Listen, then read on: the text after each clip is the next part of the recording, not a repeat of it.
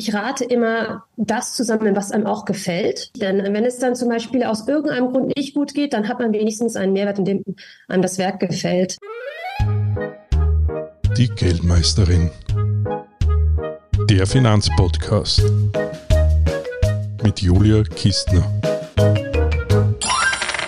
und mit Sophie Neuendorf, Vice President des börsennotierten Online-Dienstleisters für den internationalen Kunstmarkt Artnet AG. Liebe Sophie, herzlichen Dank, dass du bei der Geldmeisterin wieder zu Gast bist. Vielleicht kannst du im Kurzdurchlauf ein wenig den neuen Hörerinnen erklären, wer du bist, was du mit Kunst äh, zu tun hast. Ja, guten Morgen. Ich freue mich sehr, dass ich heute dabei sein darf. Ähm, es ist mir eine große Freude. Ich bin quasi in die Kunst reingeboren und arbeite seit sicherlich zehn Jahren in der Kunstwelt. Ich war vorher bei Christie's und seit circa acht Jahren bin ich bei Artnet. Und Artnet, für diejenigen, die es noch nicht kennen, wir sind eine, eine Webseite, wo wir ähm, hauptsächlich, also drei Kerngeschäfte haben. Einmal das Datengeschäft, einmal das Mediengeschäft und einmal äh, den Marktplatz. Damit meine ich Online-Auktionen und äh, Bilder auch zum Direktkauf, also B2B wie B2C. Ja, und letztes Jahr war ja wirklich ein schwieriges Börsenjahr. Ähm, du hast damals, glaube ich, gesagt, es ist nicht ganz unabhängig von dem, was sich an der Börse tut. Wie war denn das Kunstjahr im Vorjahr für dich oder für, für die gesamte Branche? Also für die gesamte Branche kann ich jetzt nicht behaupten, dass es besonders schlecht war. Kunst verhält sich ich glaube, das hatten wir jetzt auch das letzte Mal besprochen, als sehr krisenresistent und quasi eine gute Anlage, vor allen Dingen auch in inflationären Zeiten. Ähm, laut UBS haben, ähm, sind 80 Prozent aller Sammler sehr optimistisch, was die Zukunft, also auch von jetzt in diesem Jahr äh, des Kunstmarkts betrifft. Ähm, Natürlich verhalten sich nicht alle Sammlerkategorien gleich. Ähm, zum Beispiel hat die Nachkriegskunst ähm, besser performt als zum Beispiel die ultrazeitgenössische Kunst und auch besser als natürlich alte Meister. Mhm. Ähm, so muss man halt ein bisschen differenzieren. Aber nur, wie sagt man, zum Vergleich, der internationale Kunstmarkt ist ungefähr 1,7 Milliarden Dollar schwer mhm. zu machen. Viel, viel Bewegung zurzeit. Mhm. Und da ist jetzt nur der klassische oder ist da auch die digitale Kunst und die NFT-Kunst noch schon reinbezogen oder macht insgesamt. das? Mhm. Das ist insgesamt, also alle Kategorien insgesamt zusammen. Ja. Mhm. Und du hast in, äh, interessanterweise gesagt, dass die ähm, es auch von den Epochen abhängt, ähm, wer jetzt da. Ich, mein, ich habe immer gedacht, alte Meister wären der beste Inflationsschutz. So kann man das dann auch nicht sehen. Was bietet denn vor allen Dingen Inflationsschutz oder ist das nicht so pauschal zu sagen? Ähm, ich glaube, da muss man so ein bisschen differenzieren. Also wenn man von Rendite spricht, dann ist der Wiederverkaufswert von zeitgenössischer Kunst und ultrazeitgenössischer Kunst und natürlich auch Nachkriegs- und Moderne viel höher als Altmeisterbilder. Das verhält sich relativ, wie sagt man so schön, steady. Mhm. Das heißt, man kann nicht wahnsinnig einen großen Fehler machen, aber auch, man kann auch keinen großen Gewinn irgendwie erzielen, wenn das Sinn macht. Mhm. Beispiel Top 10 Künstler im letzten vergangenen Jahr oder eine unter den Top 10 Künstlern, die am besten performt haben im vergangenen Jahr, waren Warhol, Monet, Picasso, Bacon, Gerd Richter, Rothko und Kusama. Mhm. Dabei ist natürlich nur eine Künstlerin, das ist Yayoi Kusama und die ist jetzt auch gerade wahnsinnig in den Medien durch ihre Kooperation mit Louis Vuitton. Mhm. Aber jetzt, ähm, um das zu vergleichen, der Gesamt, alleine der Gesamtwerk Wert der international versteigerten Werke von Gerhard Richter ist höher als der gesamte Kunstmarkt Deutschlands. Das ist yeah. nur ein Künstler. Also man sieht, also ist, man kann, wenn manche Künstler, wenn sie Top-Künstler sind, dann ist da viel dran zu verdienen, also sowohl für den lebenden Künstler, äh, so will man hoffen, als auch natürlich den Sammler. Das heißt, es gilt eigentlich für den Kunstmarkt das noch mehr wie für den Aktienmarkt. Man muss sich echt vorher sehr gut damit vertiefen und bevor man es investieren beginnt, oder? Weil da gehört sehr viel Know-how zu. Würde ich sehr empfehlen. Und würdest du dich dann auf eine Epoche konzentrieren oder ist es wie bei Aktien, dass man schaut, dass man eine Diversifikation hat? Ähm, ich würde generell sagen, also ich, ich rate immer, das zu sammeln, was einem auch gefällt. Ähm, ja. Ist egal, ob man halt auf eine große Rendite spekuliert oder, oder nicht. Denn wenn es dann zum Beispiel aus irgendeinem Grund nicht gut geht, dann hat man wenigstens einen Mehrwert, in dem einem das Werk gefällt. Aber generell, was Epochen betrifft, würde ich sagen, dass die ertragsreichsten sind moderne Impressionismus, Nachkriegskunst, zeitgenössische und ultrazeitgenössische Kunst. Und welche Renditen ließen sich denn da 2023 erzielen oder äh, schaut man sich die Renditen immer in längeren Horizont an? Also sagen wir so, erstens, äh, man kann, wenn ich jetzt ein Bild kaufe, sagen wir mal, von einem Künstler wie, hm, sagen wir mal, Roscoe oder Basels, wenn ich jetzt das Geld, das kleine Geld hätte dazu, das Nötige, ähm, dann könnte ich das, dann wäre das sehr schlecht, wenn ich das jetzt direkt in 23 wieder verkaufe. Das wird nicht gern gesehen. Ich müsste das Bild also einige Jahre halten, mindestens zwei, bis ich es dann wieder verkaufe. Auch mhm. weil es dann einen besseren Preis erzielt. Denn ein Markt, das marktfrisch ist und wieder sofort verkauft wird, das äh, sehen die Leute nicht sehr gerne. Mhm. Ähm, auch pauschal kann ich jetzt nicht sagen, wie die Rendite sein wird. Es kommt sehr auf den Künstler an, es kommt auf die wirtschaftliche Konjunktur an und auch den Zeitgeist. Zum Beispiel war Jeff Koons einige Jahre sehr erfolgreich. Sicherlich Ihnen ein Begriff, der Jeff Koons, mhm. der wahnsinnig ähm, poppige, äh, oberflächliche Sachen macht. Aber schon 2021 hat der Markt für seine Werke deutlich nachgelassen, hat sich quasi halbiert mindestens. Mhm. Zurzeit sind Künstler gefragt, die sich mit Themen auseinandersetzen, die in der Gesellschaft wichtig sind, wie zum Beispiel Climate Change oder MeToo oder soziale Ungerechtigkeiten. Also sprich etwas tiefgründigeres. Mhm. Das heißt, äh, das ist nämlich auch spannend, wie wirkt sich eigentlich der Krieg auf den Kunstmarkt aus? Äh, Gibt es da genauso Sanktionen wie, also Aktien sind ja nicht mehr ähm, käuflich, die russischen. Wie, wie ist das eigentlich mit Bildern? Ich glaube, es ist, es ist schwierig. Ne? Also für, für in jedem Fall für diejenigen, die in der Region sind, ist es natürlich sehr schwierig, das jetzt zu handeln und zu bewegen. Ähm, zum Beispiel, es gibt ein, ein Auktionshaus, das ist in russischer Hand. Einfach nur dadurch, dass es es Russen gehört, hat das Auktionshaus gelitten, auch wenn es nicht unbedingt in irgendeiner Art und Weise mit Kunden zu tun hat, die aus Russland sind. Also es ist damit assoziiert zu sein, ist etwas schwierig. Aber generell im Kunstmarkt gab es, also der Kunstmarkt hat nicht so drunter gelitten, mhm. muss ich sagen. Ähm, leiden da auch so wie zum Beispiel eine Anna Netrebko, die nicht mehr so oft eingeladen wird, leiden da auch da die Künstler mit russischem äh, Abstammung darunter oder wird da nicht so vorgegangen? Ist schwer, ja, ich, ähm, ich, ich kann das nicht pauschalisieren. Ich ja. persönlich würde jetzt nicht einen Künstler ähm, zur Rechenschaft ziehen wegen einer Sache, die mit dir vielleicht gar nichts zu tun hat oder die er gar nicht persönlich vertritt. Mhm. Ich wäre da sehr vorsichtig. Mhm ähm, das doch gesagt, dass die Nachkriegsbilder sehr gut gegangen sind. Warum war das so? Oder welche war, weiß man, weiß man das nie? Also das kann man nicht es so ist, abschätzen. Es ist schwierig, es ist schwierig zu sagen. Also ja. man weiß nie, wie sich komischerweise der Kunstmarkt manchmal verhält. Zum Beispiel ultrazeitgenössische Kunst, und damit meine ich Bilder von Künstlern, die nach dem Jahr 1970 geboren sind. Ja. Äh, die letzten, also bis Anfang letzten Jahres liefen die wahnsinnig gut und haben wahnsinnige Umsätze gemacht und dann auf einmal schwachte es ein bisschen ab. Man kann nie genau sagen, was es ist, aber es ist halt eine Wende, eine Zeitgeistgeschichte, dass auf einmal vielleicht andere Werke von etablierteren Künstlern besser gehen. Man weiß es weiß nicht. Weiß es nicht. Ähm, Gibt es da eigentlich so wie beim Aktienmarkt den Warren Buffett der Kunst, wo jeder schaut, was der kauft, das kaufe ich auch, oder ist das nicht so? Ich würde fast sagen, dass Galerien kann man als solche Personen sehen, also Galeristen. Mhm. Wenn man mhm. sich anschaut, zum Beispiel ein David Zörner oder ein Ropatsch, was diejenigen kaufen, das äh, und wo sie sagen, das finde ich gut, da kann man sicherlich sicher sein, dass das auch dann läuft. Mhm.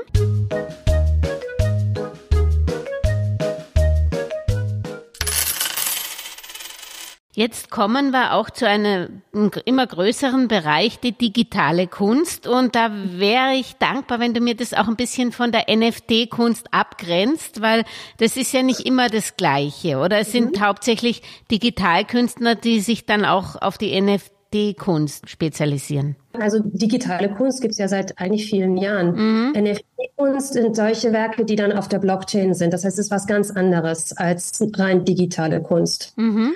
Dabei gibt es Künstler, die sich nur mit NFTs beschäftigen oder es gibt traditionelle Künstler wie zum Beispiel Damien Hirst, der sich dann halt auch mit dem Thema NFTs beschäftigt, aber eigentlich ein traditioneller Künstler ist. Mhm. Und wie ist, hat sich eigentlich die NFT, die junge NFT-Kunst jetzt entwickelt?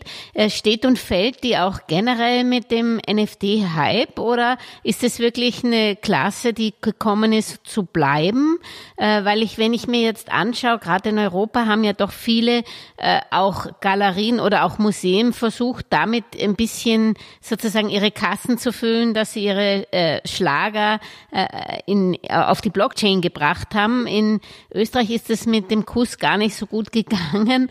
Vielleicht waren da die Preise zu hoch oder es wurde zu wenig geboten oder wie schaut es denn überhaupt aus mit der NFT-Kunst jetzt nach dem Hype der NFTs? Ich erinnere mich an den Kuss von Klimt. Ich war, ja. ich habe mich sehr gefreut. Ich fand das eigentlich wirklich eine tolle Idee, ähm, dass ähm, Museen und, und, und Galerien ähm, NFTs, also NFTs aus ihren Altmeistern machen, denn damit können sie sich äh, viel finanzieren, also das Programm finanzieren und mhm. so weiter und so fort auch die Idee dahinter. Mit dem Kuss, glaube ich, lag der Misserfolg, es war ja kein Misserfolg, aber dass es nicht so wahnsinnig erfolgreich war wie gehofft, lag wahrscheinlich an der hohen Auflage mehr als am Preis, würde mhm. ich mal behaupten. Dann, dann ist es kein, kein Einzelstück. Es ist nicht eine kleine Auflage, wo man sagt, man hat eins von fünf oder zehn, sondern da war über, glaube ich, über tausend NFTs von dem gleichen Motiv. Und ich glaube, das ist dann immer schwierig. Da verhält sich das wie ein Print anstatt einem, einem sag mal, Work on Canvas. Das ist mhm. dann nicht mehr so begehrenswert. Ich glaube, das war die Problematik als alles andere. Mhm. Aber generell der NFT-Markt nach dem Hype, ich würde sagen, der hat sich stabilisiert. Mhm. Es gibt Sammler, die sehr stark noch daran glauben. Und ähm, ich glaube, das Wichtige ist jetzt, dass NFTs ähm, kunsthistorisch auch gewertschätzt werden, also ein, sprich ein Teil des Kanons werden. Mhm. So waren NFTs auch auf der Biennale von Venedig letztes Jahr vertreten. Mhm. Ähm, NFTs sind auf Messen wie der Art Basel vertreten. Mhm. Und ich glaube, wenn das so weitergeht, wenn sie ernst genommen werden als, als äh, kunsthistorisch relevant, dann sind sie mehr als nur eine Anlage. Dann sind sie wirklich für die Ewigkeit ein, ein Sammlerstück. Mhm. Aber in dieser praktisch Position sind Sie noch nicht. Da sind Sie gerade dabei, oder? Wie ist das? gerade dabei. Es war, ich, ich denke, es ist, es war absehbar, dass nach solchen Preisen wie zum Beispiel das Bild, also das Werk NFT von Beeple, dass da nach was war über 50 Millionen Dollar für ein NFT, dass da irgendwann eine Korrektur stattfinden würde. Mhm. Also es ist absehbar. Es ist nicht überraschend. Ich glaube schon, dass kunsthistorisch das sehr relevant bleiben wird. Mhm. Das ist also nicht so, dass äh, viele man bei Christie's und so schon wieder wiedergefunden hat, weil man ganz wieder ausgestiegen ist. Also da gibt es, wurde schon, wird schon noch gehalten, oder? Gibt's da? Es wird gehalten. Wenn ich mir anschaue, Christie's, Sotheby's, auch Artnet, mhm. nach vor werden NFTs gehandelt und zum Verkauf angeboten. Und zwar sind die Preise nicht die gleichen wie, wie damals, wie vor über einem Jahr, aber ähm, durchaus gibt es Interesse und, und sie lassen sich gut verkaufen. Mhm. Jetzt haben wir uns ja über Damien Hirst unterhalten und er hat ja auch ein tolles System. Er hat ja dann auch, man konnte, glaube ich, entweder den NFT haben oder ein Stück Bild so quasi. Ähm, Hängt es auch nicht da ähm, von ab, was man dazu anbietet? Also zum Beispiel beim Kuss war man weder Clubmitglied oder sonst was wie bei den Affen, ja, dass man da einfach mehr bieten muss als nur den NFT oder hat äh, gibt es wirklich diese NFT-Kunst, die äh, in, in Reinform, wie es Digitalkunst oder auch visuelle im, gibt, riecht? Äh, ich, ich denke, das kann man natürlich machen, ähm, dass man sagt, okay, ähm, wenn Sie ein NFT kaufen, dann bekommen Sie ein Bild noch dazu. Ich glaube, das ist definitiv begehrenswert. Ähm, und ich glaube, es ist nicht, ist in der traditionellen Kunst wird das auch gern gemacht. Letztens wurde mir von einer Galerie, da wollte ich ein Bild erwerben und da sagten sie, ja, das können Sie erwerben, aber nur, wenn Sie dazu noch ein anderes Bild von diesem Künstler erwerben. Versteht ihr, was ich ja. ja, wie beim Wein. so ist das, so ist das. Also ich glaube, diese Art von ähm, Spiel ist, ist generell in, im, also, also nicht nur im Kunstmarkt, sondern überall ähm, mhm. gibt es das. Mm, take two for price of one. Ja, two for the price of one or don't take any. Aber der, ich meine, der Medienwert eines, also der Medianwert eines NFTs ist dieses Jahr um die 46 oder letzten vergangenen Jahr um die 46.000 Dollar gewesen. Im Jahr 2021 waren es zum Beispiel 44.000, also mhm. Medianwert mhm. NFTs. Mhm. Also es steigt stetig, zwar nicht in großen Sprüngen, aber es hält sich. Mhm. Kann man eigentlich schon sagen, welchen Marktanteil NFT-Kunst hat oder ist es noch zu klein von, von dem Gesamtmarkt, den du genannt mm, hast?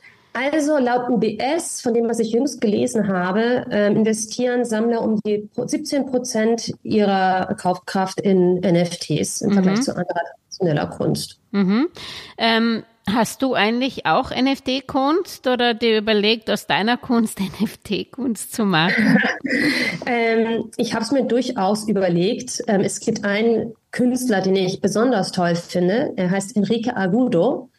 Und der hat, also jetzt, ich fand es toll, dass es so interaktiv war, dieses NFT. Das war, was ich gesehen habe, das auf einer Leinwand, also Leinwand an einem Bildschirm, der um die drei mal zwei Meter war. Mhm. Und das NFT veränderte sich, also mit, mit dem Klima draußen, hat Daten anberufen und so veränderte sich das Bild. Wenn es zum Beispiel über 40 Grad draußen war, dann war das wie in der Wüste, das NFT. Da stand in der Wüste. Und wenn es dann geschneit hat, dann war es wie in den Bergen. Und ich fand das irgendwie super. Mhm. Also da würde ich direkt überlegen. ja, also wie gesagt, das ist eigentlich sehr kreativ, NFT-Kunst. Ja. Mhm. Ja, super kreativ. Also mhm. ich, ich finde es super. Glaubst du, dass äh, das aber trotzdem nicht am Markt der Digitalkunst knabbert oder sind es wirklich so unterschiedliche Bereiche? Ich würde auf jeden Fall sagen, ich denke, die meisten, die jetzt äh, verstehen unter digitaler Kunst, äh, NFT-Kunst. Mhm.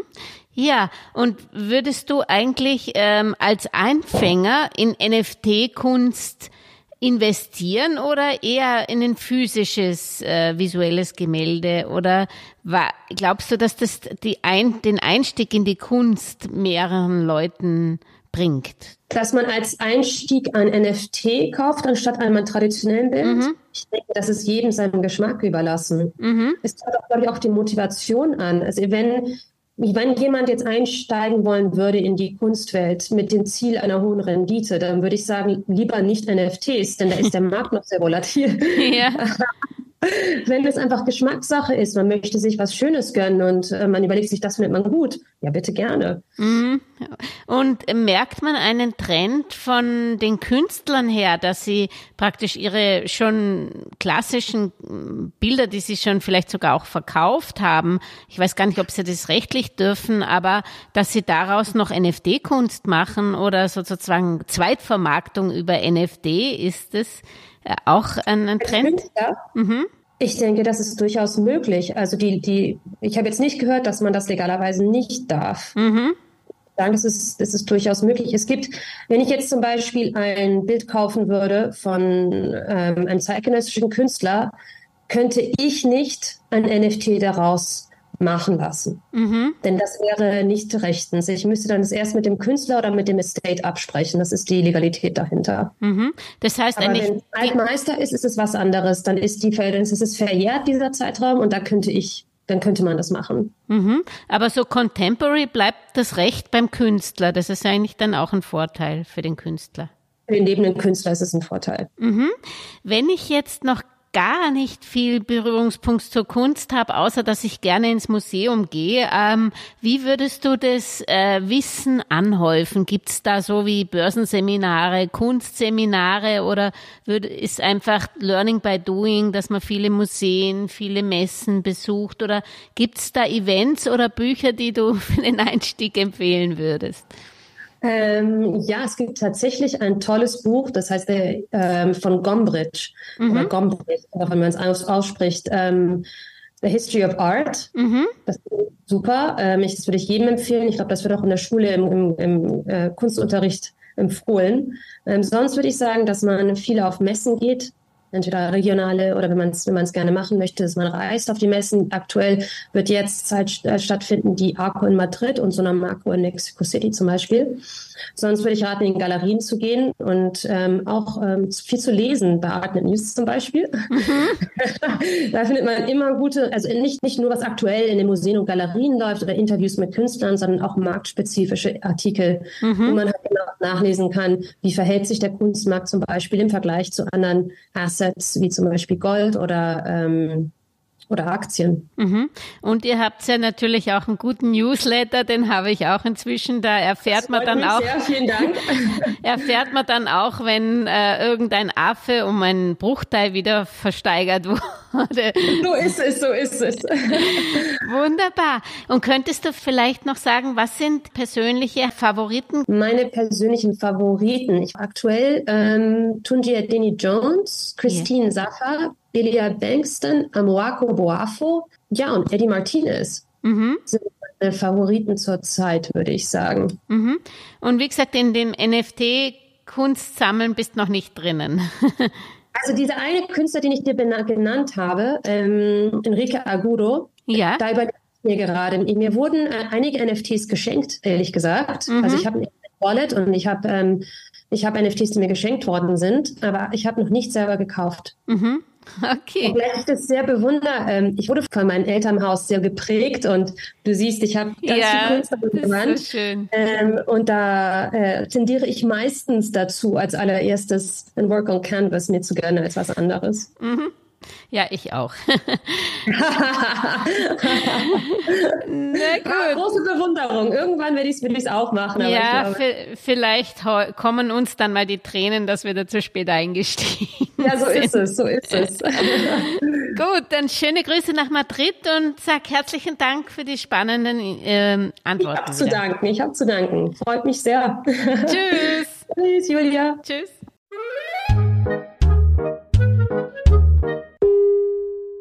Über aktuelle Börsenaufreger und Ereignisse berichtet Werktag für Werktag übrigens die kleine Podcast-Schwester der Geldmeisterin, die Börsenminute.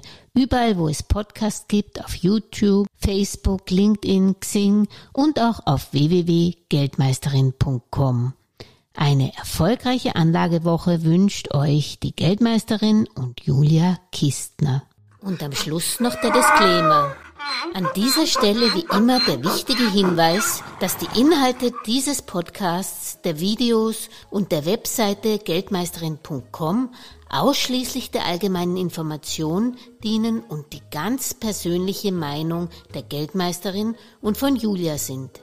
Es handelt sich keinesfalls um Investmentempfehlungen, Rechts- oder Anlageberatungen. Das Gesagte, Geschriebene und Dargestellte kann und soll auch nicht das persönliche Gespräch mit deiner Finanzberaterin ersetzen. Auch sind weder die Geldmeisterin noch Julia Kistner informiert darüber, wie es mit deiner Vermögenssituation ausschaut, deinen Bedürfnissen, familiären Umständen, deinem Finanzwissen, die Risikoneigung oder deinen Anlagehorizont. Anlegen erfolgt daher auf eigene Gefahr. Die Geldmeisterin und Julia Kistner haften nicht für Anlageentscheidungen, die aufgrund ihrer Medienbeiträge getroffen werden. Kurzum, für die Geldmeisterin und Julia Kistner war es immer ein Vergnügen, dich bei deinem Vermögensaufbau zu inspirieren. Auf deinen eigenen, persönlich richtigen Geldesel musst du schon selbst setzen. Viel Erfolg!